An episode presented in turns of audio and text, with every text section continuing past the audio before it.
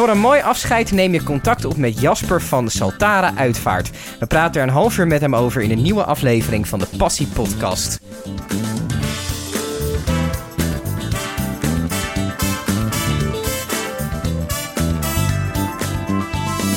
Jasper, tof dat je er bent. Um, jij, um, vroeger zeiden mensen ik wil brandweerman worden. De ander die zei uh, ik wil bij de politie. En jij zei ik wil uitvaartondernemer worden. Klopt. Je wist dat al vanaf vroeg? Ja, vanaf jong. zeker. Hoe ja. kwam dat? Het is eigenlijk altijd al een jeugddroom geweest om, om dit überhaupt te gaan doen. En dat is eigenlijk ontstaan toen uh, een, een, vriendin op de uh, basisschool kwam te overlijden. En vanuit daar kwam ik in aanraking met het afscheid met uitvaarten. En dat is eigenlijk, naarmate ik meer uitvaarten meemaakte, ook van mijn opa en oma, uh, werd dat gevoel groter om, om hier echt wat mee te doen. Dus ik ben me blijven verdiepen in het vak. Mm -hmm. En ik wist gewoon, ooit komt er een uh, dag dat ik dit uh, werk mag mogen doen. En dat is het afgelopen um, jaar is dat versterkt. Doordat een vriendin van mij haar, is haar zoon verloren. Mm -hmm. En um, dat verhaal heeft mij zo aangegrepen. Maar daar is ook een enorm mooie vriendschap met haar uh, uit ontstaan.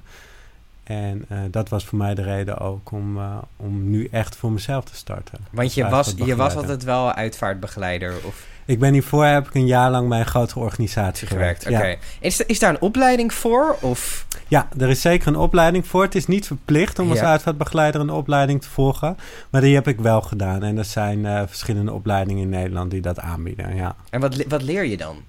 Je leert eigenlijk het uitvaartvak van begin tot eind kennen. Mm -hmm. En waar ook etiketten en proto protocollen vandaan komen. En uh, uh, waarom bepaalde dingen gedaan worden. En eigenlijk wat de gehele rol van een uitvaartbegeleider is. Dus alles wat erbij komt kijken. En wat ja. komt er allemaal bij kijken? Wat komt er allemaal bij kijken? Eigenlijk begint het bij een melding die binnenkomt. Op het moment dat iemand overlijdt, dan wordt er een uh, uitvaartondernemer gebeld. En dat kan bijvoorbeeld ik zijn. En dan is het eerste wat geregeld moet worden, is de opbaring. Of dat thuis gebeurt of bij een uitvaartcentrum.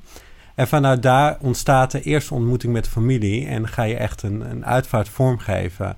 En uh, alles van begin tot eind, uh, dat regel ik. Ja. Dus je bent eigenlijk de hele week betrokken bij de mensen. Het is... Um, er is een bepaalde... Uh, de, de mensen die te maken hebben in een beroep met de dood. Neem bijvoorbeeld de zorg ook als, als voorbeeld. Um, als, als jij een arts bent of een verpleegkundige of whatever...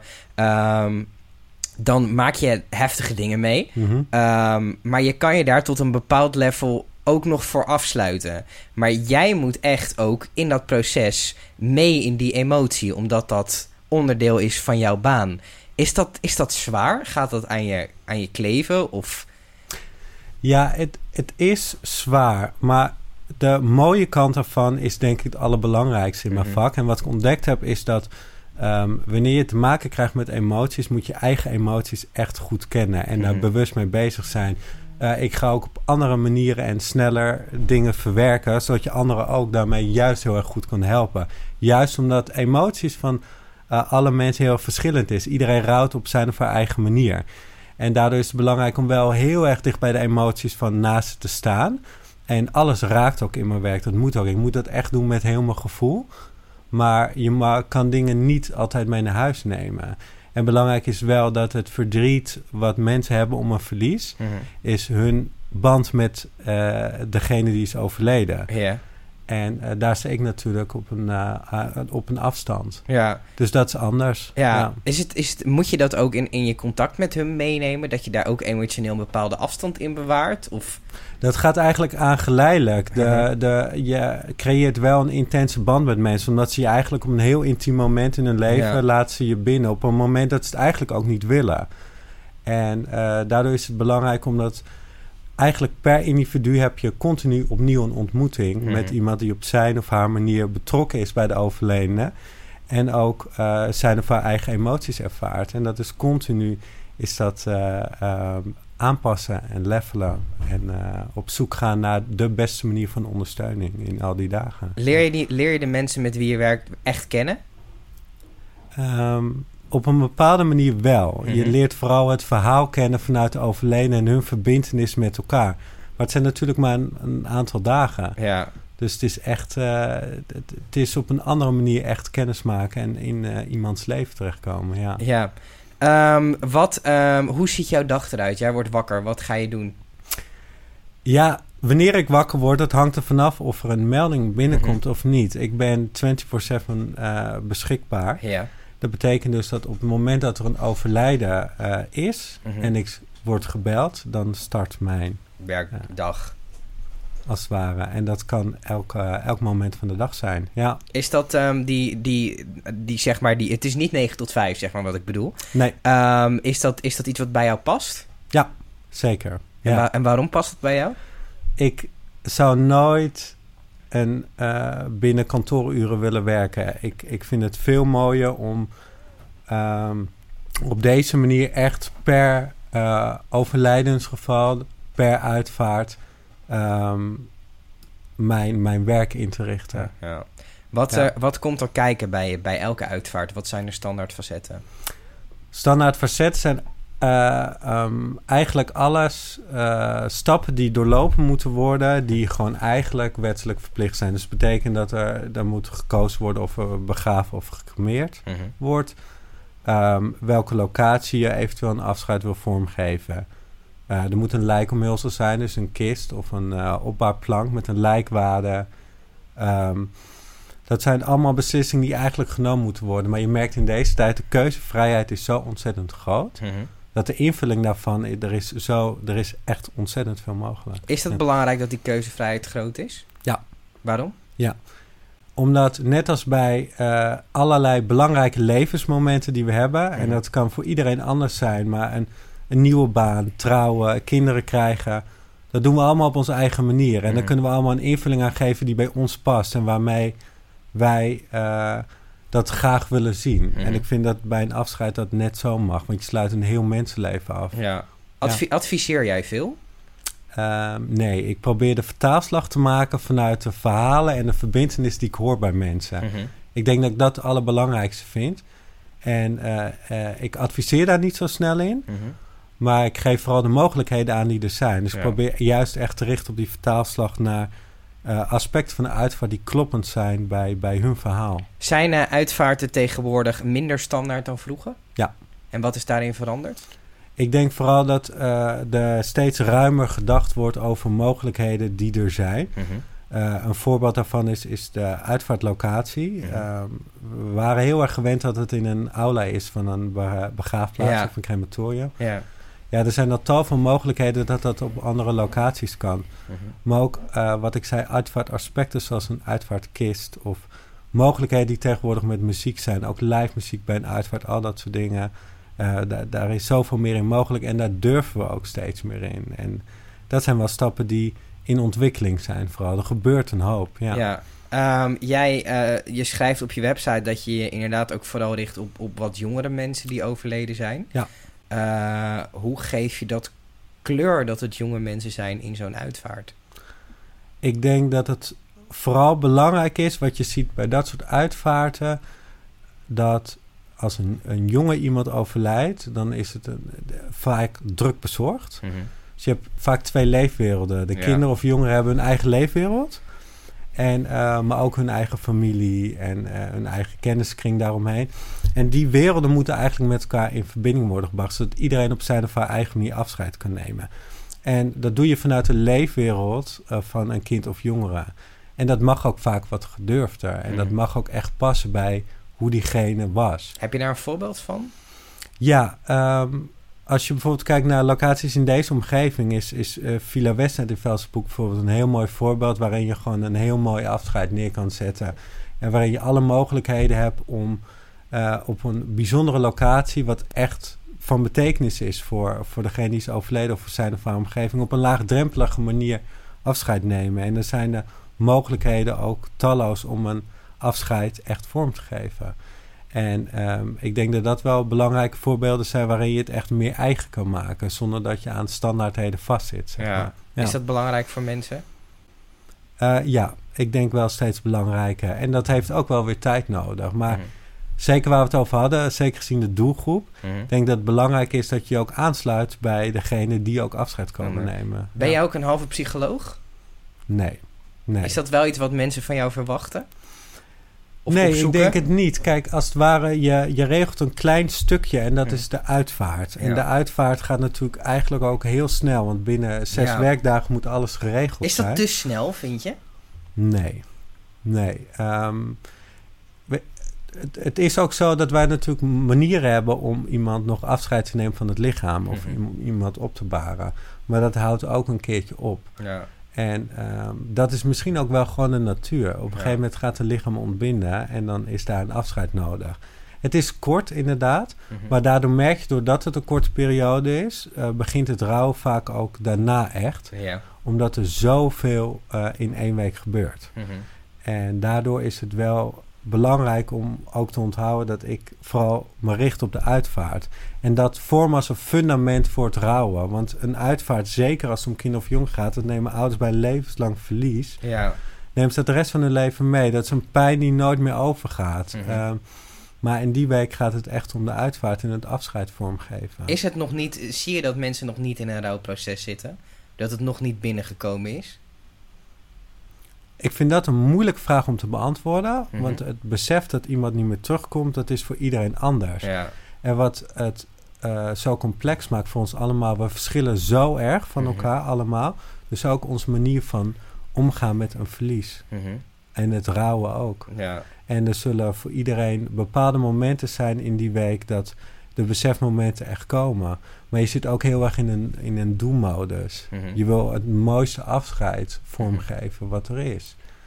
Dus dat is ook wel wat je heel erg merkt. Er gaat wel echt een knop om om, eh, om dat echt dat samen mooi, eh, mooi te regelen. Is ja. dat, is dat lekker voor mensen? Dat ze, dat ze nog even, dat ze iets kunnen doen, dat ze iets te doen hebben? Is dat, voegt dat wat toe aan, aan misschien een beetje niet thuis te hoeven zitten en erover na te moeten denken al?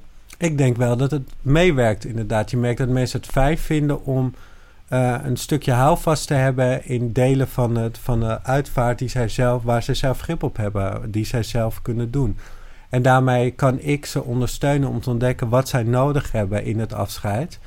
Om eh, ook voor hun eigen rouwen. Hoe willen zij afscheid nemen? Die vragen zijn dan heel erg belangrijk. Maar ik denk wel dat het belangrijk is eh, voor ze om, om, daar, om daar zeker een groot onderdeel van te zijn. Want zij gaan het levenslange verlies meedragen. Ja. Heb je al eens nee ergens op moeten zeggen? Nee. Nee? Nee. Nog nooit een verzoek waarvan je dacht, dit gaat hem niet worden? Nee. Nee, eigenlijk niet. Nee, je merkt nog wel dat eh, we als samenleving eh, nog best wel voorzichtig zijn als het gaat om, de dood. Ja. En ik zeg niet dat er een taboe heerst op de dood, want we worden er allemaal mee geconfronteerd. Mhm. En iedereen doet dat op zijn of haar eigen manier. Maar ik geloof wel dat juist mijn functie als uitvaartbegeleider er is om ook eh, wat grenzen op te gaan zoeken in de mogelijkheden die er zijn. En niet meer altijd kijken naar ook of bang te zijn wat de buitenwereld daarvan denkt.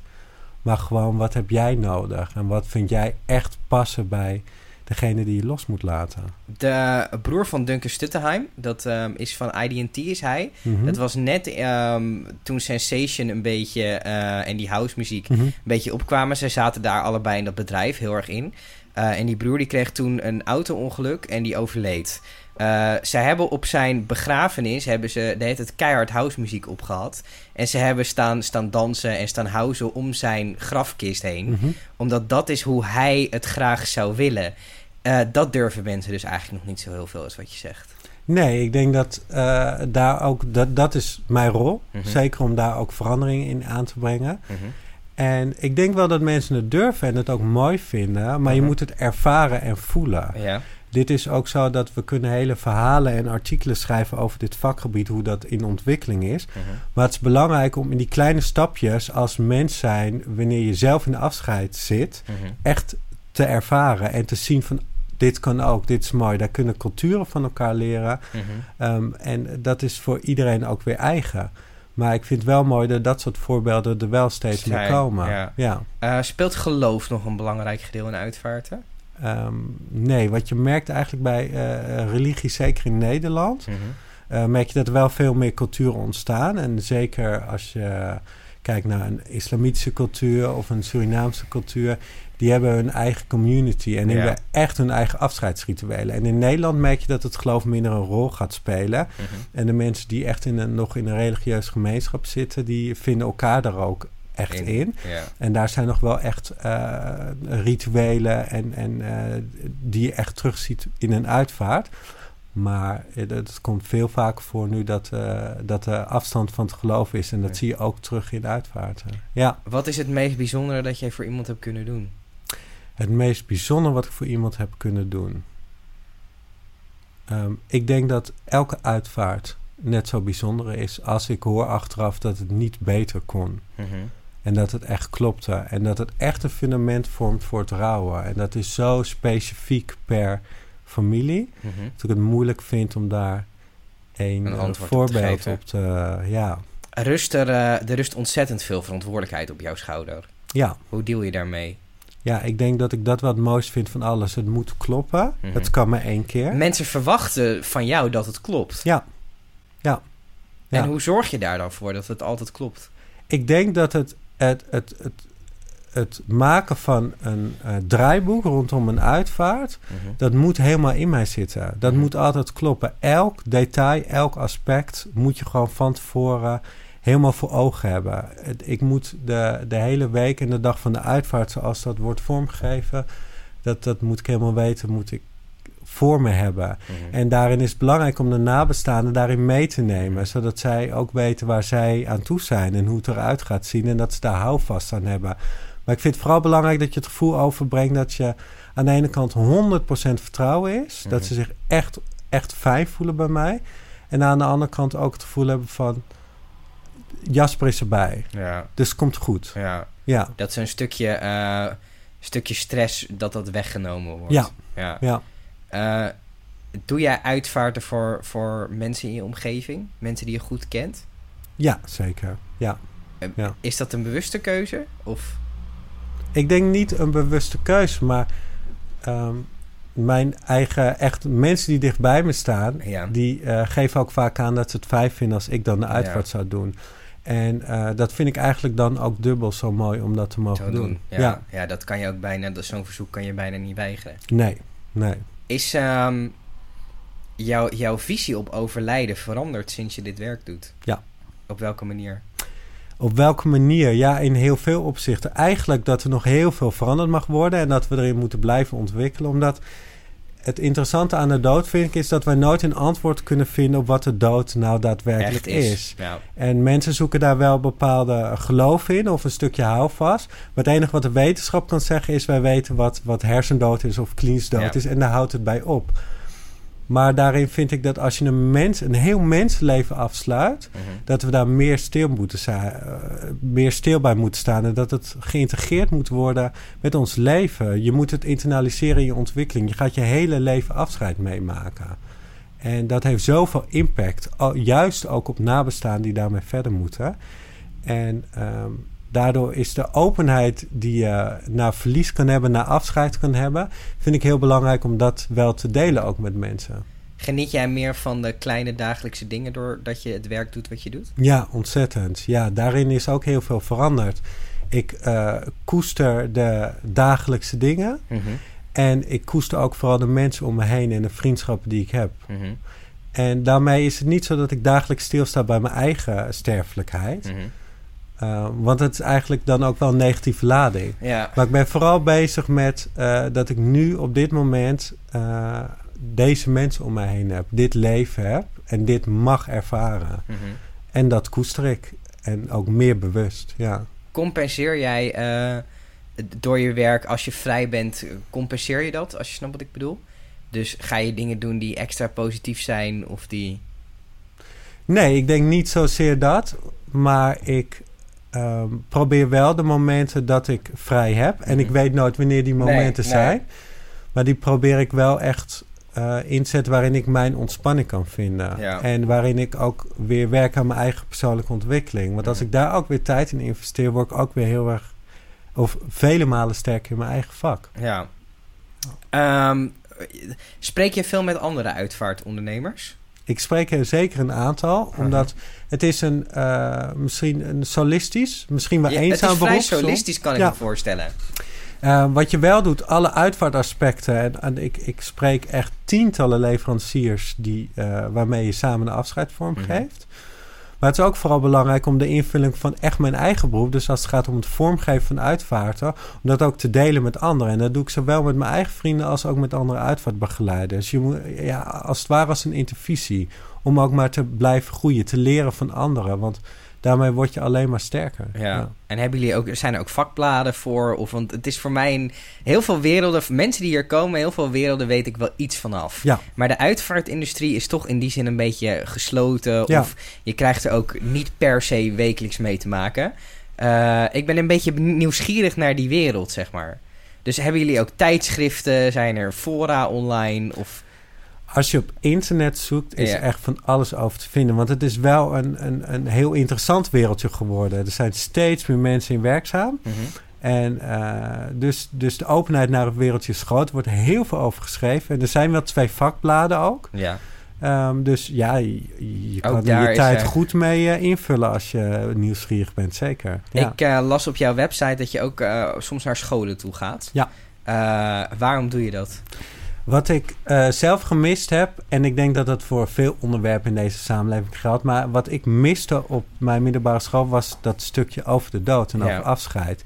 En ik merkte ook dat uh, sommige scholen nog nooit een uh, verliesgeval hebben meegemaakt van een leerling, zelf iemand in de naaste omgeving van een leerling. En ik denk dat het belangrijk is om dat stukje ook dichter bij de leerlingen te brengen. En als ik daar maar een kleine bijdrage aan kan leveren, en uh, inspirerende gastcolleges kan geven, dan uh, vind ik dat een supermooie aanvulling op mijn vak. En daarnaast inspireren ze mij ook weer. De gesprekken en de discussies die ontstaan over mijn vakgebied en over afscheid in het algemeen, um, dat, dat geeft mij zoveel. Daar krijg je ook zoveel voor terug. Dus het is, het is eigenlijk gewoon iets heel moois. Wat Ja. is de vraag die je het meest krijgt van leerlingen?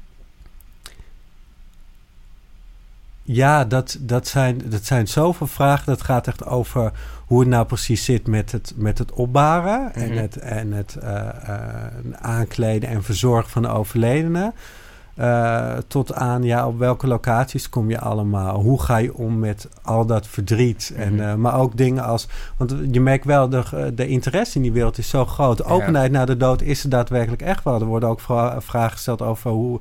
Ja, wat verdien je daar nou aan? Valt er Ja. een beetje geld in te verdienen? Ja. En eh, ja, dus eigenlijk alle kanten gaat het op. En dat maakt ook wel heel, eh, heel interessant. Ja. Heel inspirerend. ja, zeker. Ehm, doe je over vijf jaar nog steeds dit werk? Ja, Doe je over Ja. twintig jaar nog steeds dit werk? weet ik niet. Waarom, waarom twintig jaar niet vijf jaar wel? Omdat ik het eh, denk dat ik nu ook, gezien mijn organisatie die zich richt op de uitvaart van baby's, kinderen en jongeren, en vooral dan ook bij uitvaart van mensen die wat ouder zijn, juist die focus op de kleinkinderen die de rest van hun leven te maken krijgen met afscheid, vind ik mij daarin zelf nu geloofwaardig dat ik zelf dichter Die bij die leeftijd sta. En dat is een bewuste keuze, zodat we echt een verbinding kunnen opzoeken. En zij laten mij dan ook wat eerder toe in het rouwen. Ja. En dat is voor de komende vijf jaar denk ik echt nog eh, iets waar ik eh, me echt in kan onderscheiden. En waarin ik echt van toegevoegde waarde ben, ook voor die doelgroep. ja. En eh, dat is dus nu een bewuste keuze. En hoe dat over eh, inderdaad twintig jaar is, dat weet ik niet. Heb je wel eens over je eigen uitvaart nagedacht? Ja, heel vaak. En wat, Ja. hoe zie je dat voor je? Wat, wat zou jij willen? Wat mijn grootste eh, wens is, is dat ik het genoeg over heb gehad met vrienden. Omdat het mij ook wel heel erg besef heeft gedaan, ik ben er niet meer. Ja. En mijn naasten moeten verder met dat verlies. ja. Dus door er veel over te praten, ehm, wil ik het ook bij hun laten. Zodat zij een afscheid kunnen vormgeven waar zij ook mee verder kunnen. Mhm. Maar dat ze ook weten eh, wat, wat voor dingen, eh, wat, ja, wat voor mij heel erg belangrijk is. En als die combinatie klopt, is het voor mij al lang goed. Gaat een uitvaart om het eren van iemand die is overleden... of om voor te kunnen gaan voor de mensen die nog over zijn? Combinatie van. Ik denk dat als die twee dingen heel goed samenkomen, dat echt klopt. Oké. Ja, Waar sta je over vijf jaar? Wat, wat doe je? Dit nog? ja. En persoonlijk? zeker. Persoonlijk? Ja, wat, eh, wat wil je nog bereiken? Een hardloopwedstrijd lopen en... eh, als je één droom zou mogen noemen voor over vijf jaar. Eén droom zou mogen noemen over vijf jaar. Ik denk dat dat dan toch wel is om echt ehm, nog, nog een opleiding te gaan volgen. Mhm. Eh, nog eh, mijn universiteit gaan afronden. Oké. Nog gaan reizen. Ja, En eh, ja, als ik me maar blijf ontwikkelen. Dat In dit vakgebied is het belangrijk, maar voor mijzelf is dat echt een van mijn belangrijkste speerpunten. dankjewel voor dit zeer inspirerende gesprek. Dankjewel.